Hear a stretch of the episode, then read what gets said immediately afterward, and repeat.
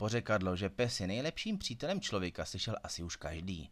Každý, kdo má doma čtyřného miláčka, jistě potvrdí, kolik lásky, vděčnosti a něhy vám takové zvířátko může dát.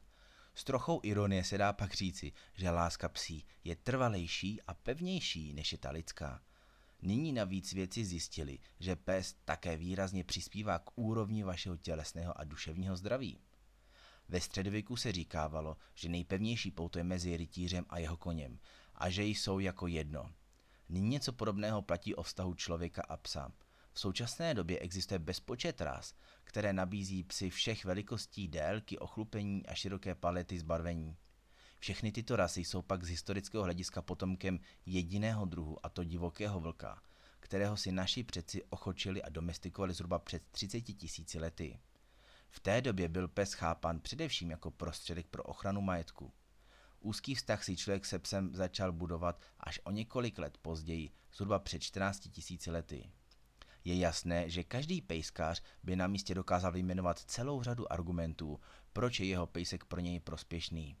My si však uvedeme obecné důvody, proč vztahy člověka a psa prospívají zdraví a naší kondici. První důvod imunita. Nejrůznější vědecké týmy se zabývaly otázkou, jaký je vliv vlastně psa na lidskou imunitu a potvrdilo se, že jejich přítomnost má významným způsobem dopad k udržení zdravého mikrobiomu. V každém lidském těle i na naší kůži se totiž vyskytuje celá řada bakterií, kvasinek a virů, které jsou velice prospěšné a v podstatě tvoří naši imunitu. Bohužel v dnešní době je trend přehnané hygieny, kdy chceme mít vše sterilní a bez čehokoliv. Tento způsob života však není zdravý, protože se díky tomu zbavujeme této části naší armády bakterií a tím v podstatě i naší imunity. Právě psy mají na svém těle podobné bakterie jako lidé a proto mazlením s nimi si můžeme nepřímo posílit naši vlastní imunitu. Další důvod, pes vás donutí se hýbat. Věď všichni víme, že bychom se měli více hýbat, ale některým z nás zkrátka chybí ta motivace či impuls, abychom si řekli tak a teď jdu běhat. I v tomto problému nám mohou pejsci pomoci, protože pes zkrátka musí jít několikrát denně ven, aby se vyvenčil. Většině pejsků pak nestačí jen vlažná procházka, ale chtějí se pořádně proběhnout. Tím nám zaručí pravidelný pohyb na čerstvém vzduchu. Podle odborné studie se pejskaři hýbou v průměru 300 minut týdně, když to obyčejní lidé se hýbou pouze 100 minut týdně. A co si budeme říkat, procházka na čerstvém vzduchu a v přírodě je jedním z nejlepších léků na nervy. Uh, další důvod. Srdce vám poděkuje. Spolu se zmíněným pohybem samozřejmě souvisí i další věci, jako je zlepšení našeho kardiovaskulárního systému, metabolismu tuku a samozřejmě i celé naší imunity. V roce 2019 proběhl podrobný výzkum, který měl zanalizovat veškerá dostupná data za druhou polovinu minulého století ve vztahu člověka a pes.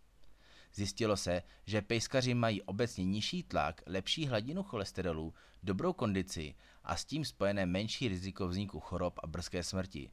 Z tohoto pohledu se dá prohlásit, že pes dokáže člověku prodloužit život. Je to takový lék na depresi. Když řešíte hromadu starostí a máte skutečný stres, ale v tom k vám přiběhne váš mazlíček, přitulí se a smutně pohledí, že si ho nevšímáte. Rázem zapomenete na to, že jste se kdy trápili. I proto je pes věrným společníkem nejen těch, kteří zůstali sami, protože partner buď opustil nebo zemřel. Vědecký tým z Washington State University odhalil, že jen 10 minut hlazení jemné psí srsti má výrazný a trvalý dopad na lidskou psychiku. Uvolňuje svalové napětí, sklidňuje dýchání, pomáhá regulovat hladinu stresového hormonu, kortizolu a snižuje tepovou frekvenci. A konečně naposledy zlepší sociální interakce i kognitivní funkce.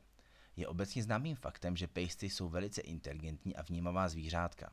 Neví se přesně jak, ale je dokázáno, že pes má velice příznivý vliv na duševní stav třeba seniorů, kteří se odkázáni na lékařskou péči. U sledovaného vzorku pejskařů se významně zlepšila nejen sociální interakce, ale i kognitivní funkce. Lidé, kteří byli odkázáni na vozíček, se začali třeba zase pomalu hýbat.